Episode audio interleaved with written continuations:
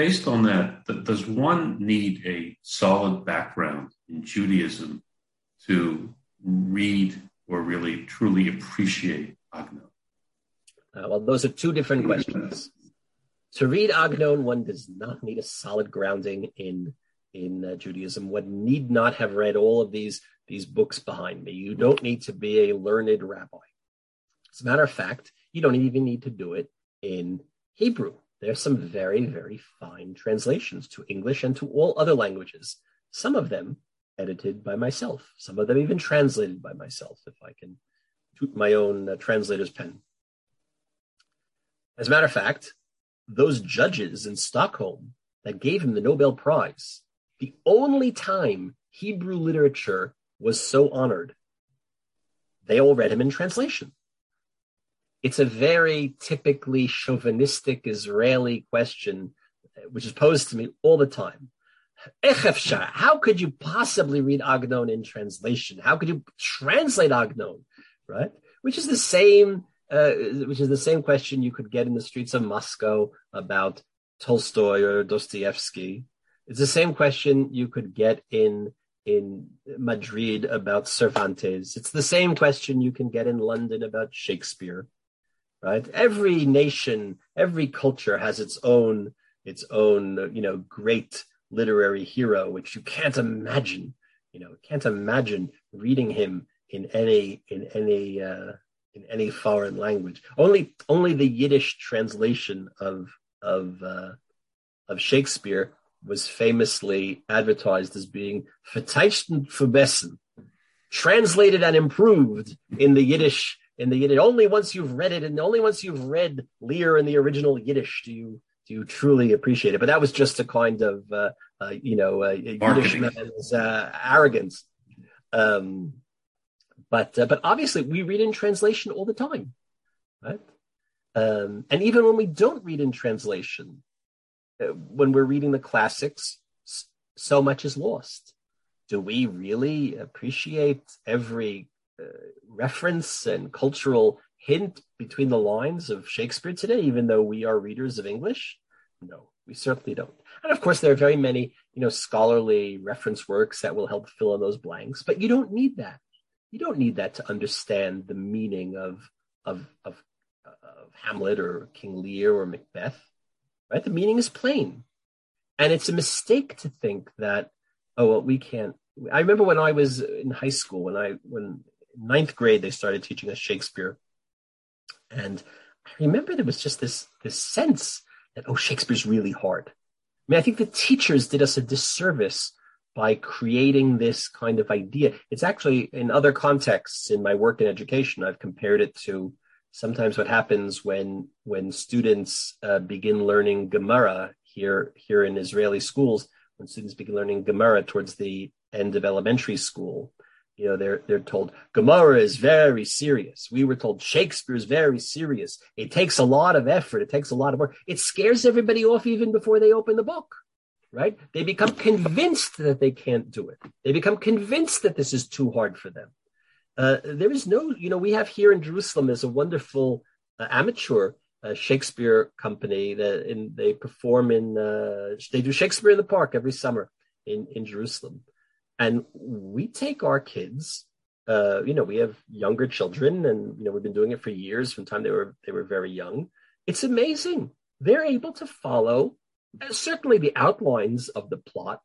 you know, besides the fact that, you know, Shakespeare was written, Shakespeare was written to be consumed by the masses. It wasn't some kind of highfalutin thing that only the intelligentsia would, would understand. Right? Even school children are able to understand Shakespeare and certainly able to understand Agnon. Now, that doesn't mean they're going to catch every reference to, to Chazal, or, by the way, to very many you know historical references that were contemporary to Agnon's time, you know, earlier in the 20th century historical figures, historical events, both in, in Europe and Germany and in the land of Israel. That's why we have scholarship. That's why we have reference works. And, you know, after all, we do all carry around the, you know, the collected wisdom of civilization in our pockets. If, if one need to, we can, you know, look, look things up. But the stories themselves are eminently understandable. And that's why they have such universal, universal universal appeal.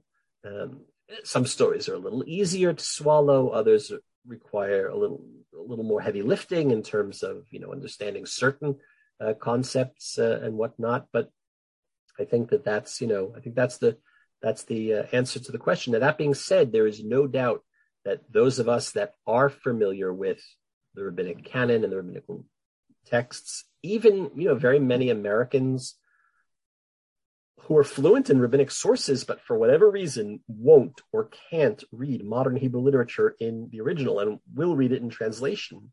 Even in translation, in a good translation, uh, those readers will or should catch a lot of the references, even in translation, to classical sources, the classical mikorot, to, to verses in the Bible or passages in the in in the rabbinic writings and we'll be able to consider oh what is he doing by drawing our attention to that particular gemara? And when he does that you know what is he doing? Sometimes agnon made a reference to some classical source you know just because that was the kind of he wanted to pepper his prose with those kinds of uh, turns of phrase. It's a, it's just a simply a, ling- a linguistic turn.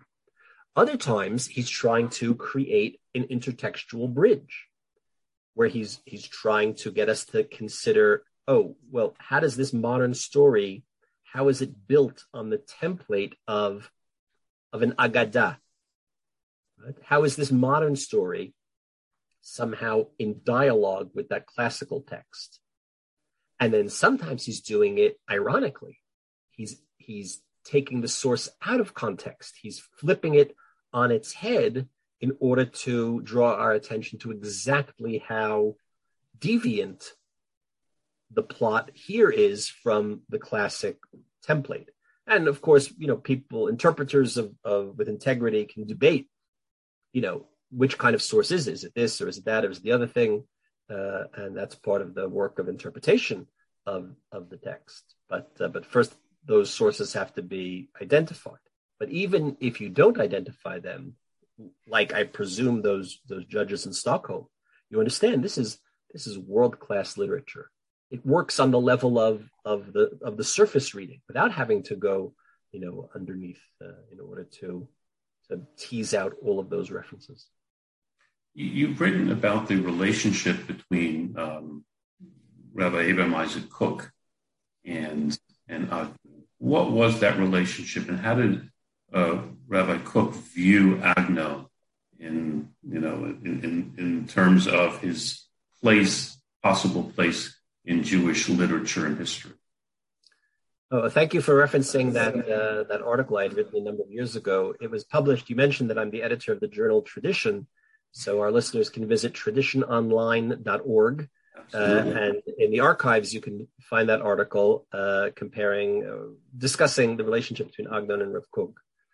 Rav Kook, you know, who I'm, I'm sure our listeners know was uh, this colossally important 20th century rabbinic figure.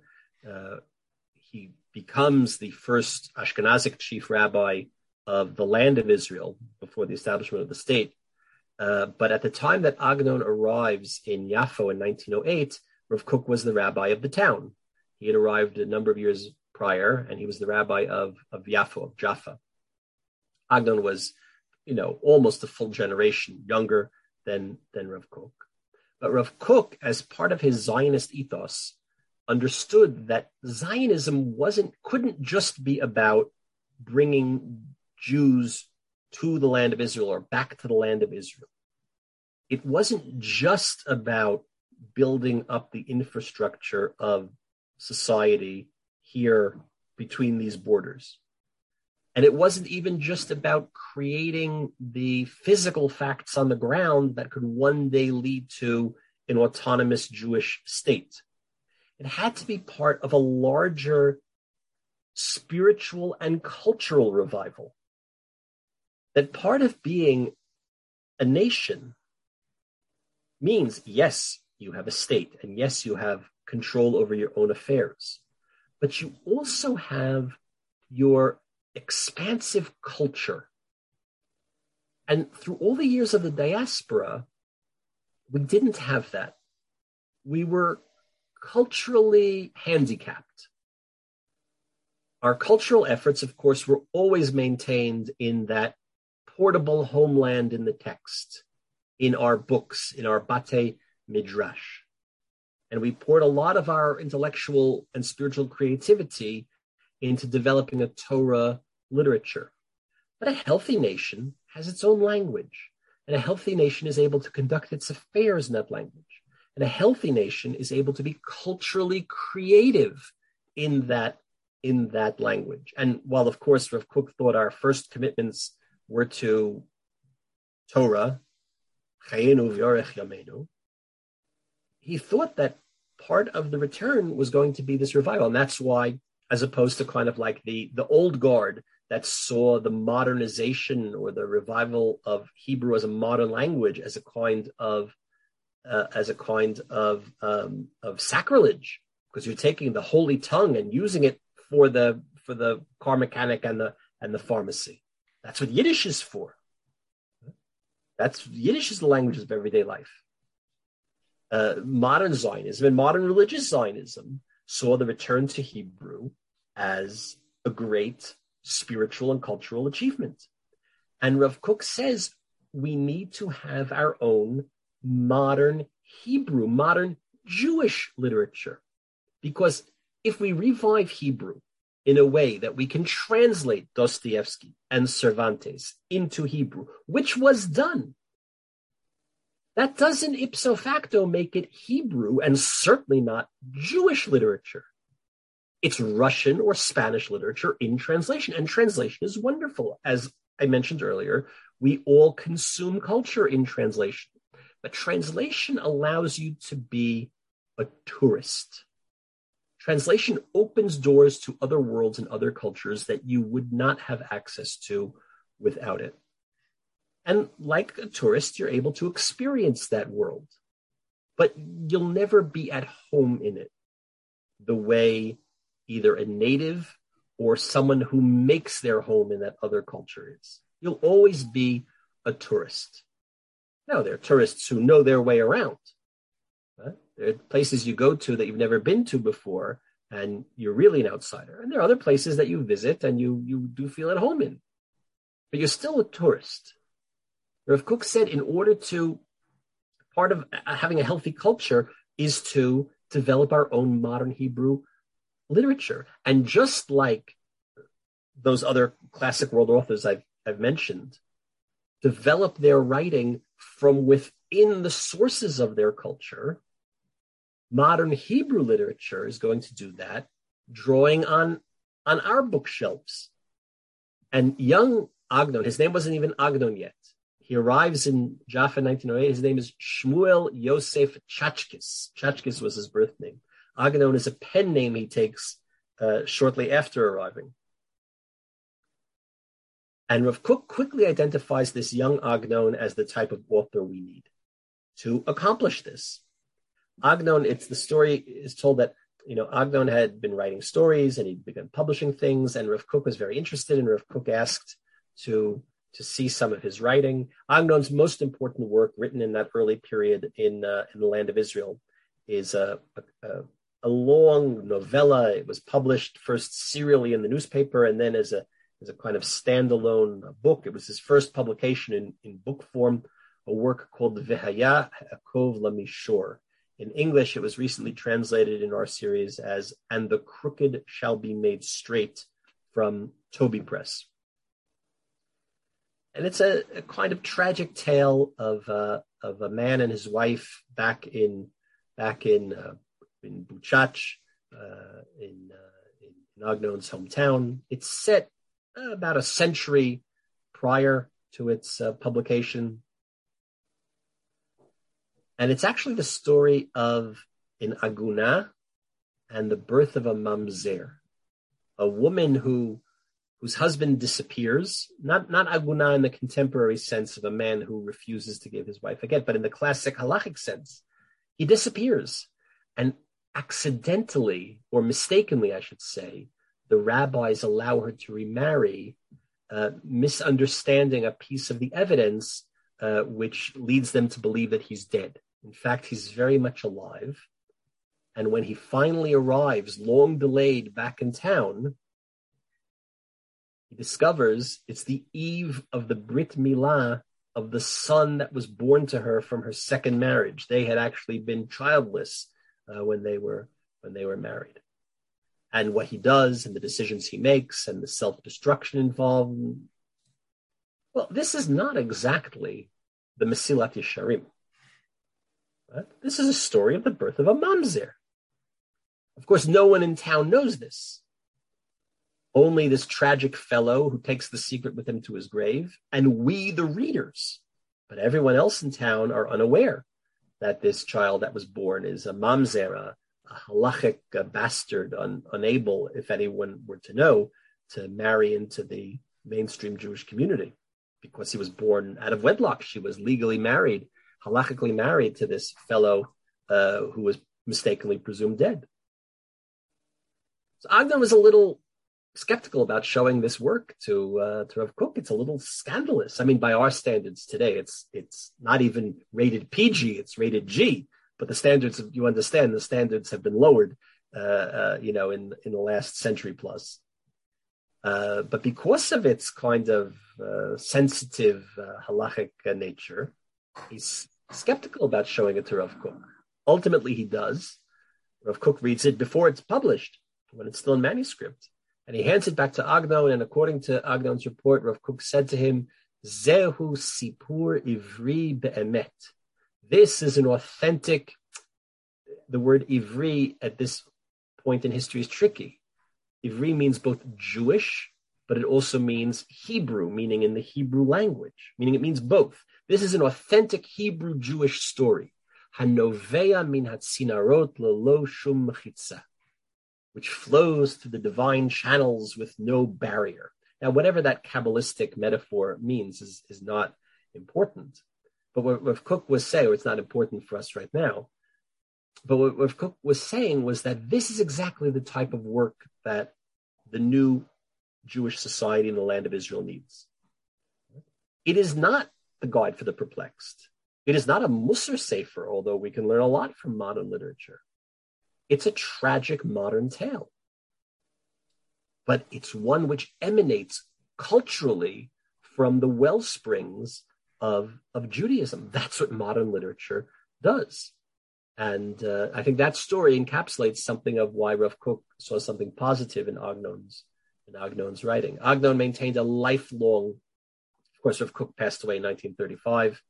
Uh, Agnon lived until 1970, but Agnon maintained a lifelong uh, reverence for uh, for Rav Kook. And uh, those of you that will come to visit us here in the Beit Agnon on your next uh, visit to Jerusalem, you, can hear some of the many anecdotes that uh, that get passed around about their about their relationship and about the time that Rav Kook came to visit here and other such things. What is your favorite Agnon story or book and why? Oh, that's a tricky question. Um, I I tend to favor his novellas, his you know kind of longer short stories. I think that's the format where he's able to be most Agnonian meaning able to be most um, uh, intertextually engaged and and to maintain the to maintain the the um, you know this work of dialogue with the classical sources uh, most successfully. In a longer novel, it's hard to keep that up, and in a shorter story, and he has some very microscopically short stories, one page. Um, in some of the shorter stories, it, it you don't even notice it because it's too it's too brief. There's a, number of uh, there's a number of uh, of these novellas that appear uh, in different volumes in Hebrew and in the English editions. The English editions don't necessarily map on to the Hebrew editions. stories are rearranged and grouped together differently in the English editions. Uh, in, in English, we have a volume called uh, Two Scholars Who Were in Our Town and Other Novellas. It's a collection of four of four novellas, and I think the four there are very, very representative of you know some of his best some of his best work. It includes, uh, besides the title story, it includes uh, the story Tehilla, which I had mentioned earlier, which is clearly his most, let's say, beloved story. It's the story that you know over the decades, uh, you know the the reading public has maintained you know the the greatest affection for. That might be because it, it remains eternally on the Bagrut exam, on the matriculation examinations in high school. So unfortunately, you know, for many people, uh, it's one of the only stories that they've ever read.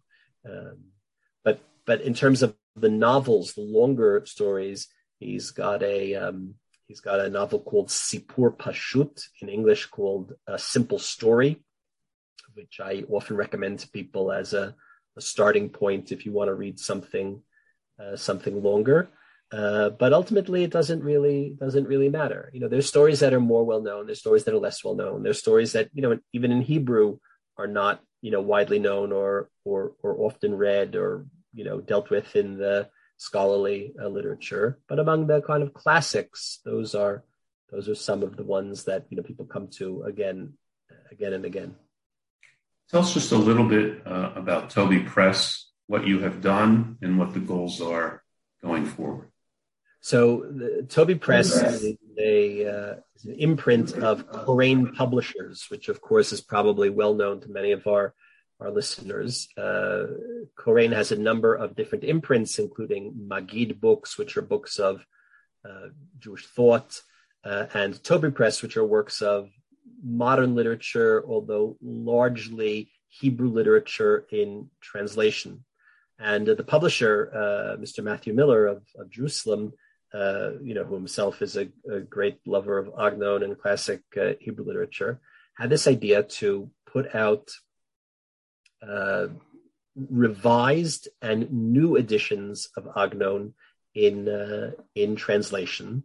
And I came on as the series editor of that project. Uh, the project grew in the in the making. When we started, we thought it was going to be five volumes or seven volumes. In the end, it was fifteen uh, volumes. At the moment, the project is is complete. Although we did not translate all of uh, Agnon's writings into into English, what we did was we took the the uh, most important stories that had not yet been translated. The history of Agnon translation is a story that has not yet been fully told. Agnon uh, was already being translated into European languages and into English very early on. Think the earliest Agnon translations uh, were, were taking place in the early 1920s. Um, Agnon's publisher, Shlomo Zalman Schocken of the Schocken Press, who, who uh, controls the rights to Agnon's writings in Hebrew until this day. Um, Schocken understood that in order to have a world class author, a kind of author that some committee in Stockholm might pay attention to, you cannot leave him untranslated in Hebrew because no one will know he exists. Remember, the choice to write in Hebrew, which Agnon makes at the age of 20 in 1908, was very curious because in the 19 teens and 20s and 30s, there were many, many, many millions more readers in Yiddish than there were in Hebrew. Economically, it made absolutely no sense. You can only understand it as an ideological decision to become a Hebrew writer. Financially, it made no sense. I mean, just the amount of Yiddish writing that was going on. Unfortunately, now we don't we don't read much of that Yiddish literature, uh, neither in the original because so few of us can read Yiddish, uh, or or in translation. We know, you know, the Tevye stories of Shalom Aleichem and a few a few other a few other things. Um, you know, in the end, it was a safer bet to go with uh, with Hebrew literature, but at the time, it didn't make any sense. And Schocken understood that in order to become a world class writer, he, you have to you have to have translations, and he financed many of those early translations. But uh, the, you know, some of Agnon's most important works had not been translated to English until our series, and frankly, some stories that nobody paid much attention to when they came out, and which are largely forgotten in Hebrew today, uh, were translated decades ago. There was no kind of plan for what got translated, you know, when. So what we did was we collected up the existing translations and we revised them. And then we commissioned new translations of the most significant untranslated works and put them put them out. And our editions all have some kind of um, you know ancillary material a new forward a new afterward, uh, a in, in, very many cases annotations illustrated annotations that fill in that kind of of source work and referencing uh, to to the, the, classical sources to the rabbinic sources to historical uh, realia that he's that he's making mention of that you know frankly no reader you know in Hebrew today uh, would necessarily know unless they happen to be a professor of that particular moment in, in history. So our volumes have that kind of scholarly apparatus that fill in those blanks. But that material is in the back of the book because you're meant to encounter the literary text itself, unadulterated and unadorned, and to immerse yourself into it. And if you have a question, then you can look up something in the in the reference material uh, elsewhere in the in the volume. At the moment, the series has it's been completed now already for a, a few years. After we completed that list of the most important, the most important untranslated works, so then the things that were lower down on the list now have moved up. Uh, you know, and there are other things that I, I think, you know, I'd like to undertake. And it could be in, in time we'll come back and put out another volume or two of, uh, of new materials. This has been fascinating. We can go on and on, but unfortunately, uh, time I believe is is up. And, uh, first of all, thank you very very much, Rabbi Saks. We encourage all our visitors and listeners to explore the world of Shai Agnon, to buy the books, whether it's in the original, if you can do it, or obviously in the translated. And uh, mm-hmm. Rabbi Saks mentioned the Shai Agnon House, which I believe is down the block from the American Embassy. It's yes. Well, I, we say the American Embassy is down the block from us because we got there first. American Embassy is down the block from the Shai. Next time you have to come to renew your passport, you can come in to visit uh, the Agnon House. You can find us online at agnonhouse.org.il. The visiting hours, you don't need to make an appointment when the house is open. You can come and do the self-guided tour. Uh, it's it's worth uh, it's worth the visit. Uh, and of course, you can find the catalog of the Toby Press books on their website and uh, the books themselves, of course, available in most of the chain bookstores in here in Israel, at least, or on uh, or on Amazon. Uh, you can find them. Uh, okay. Thank you again very very much. We appreciate it. Thank you.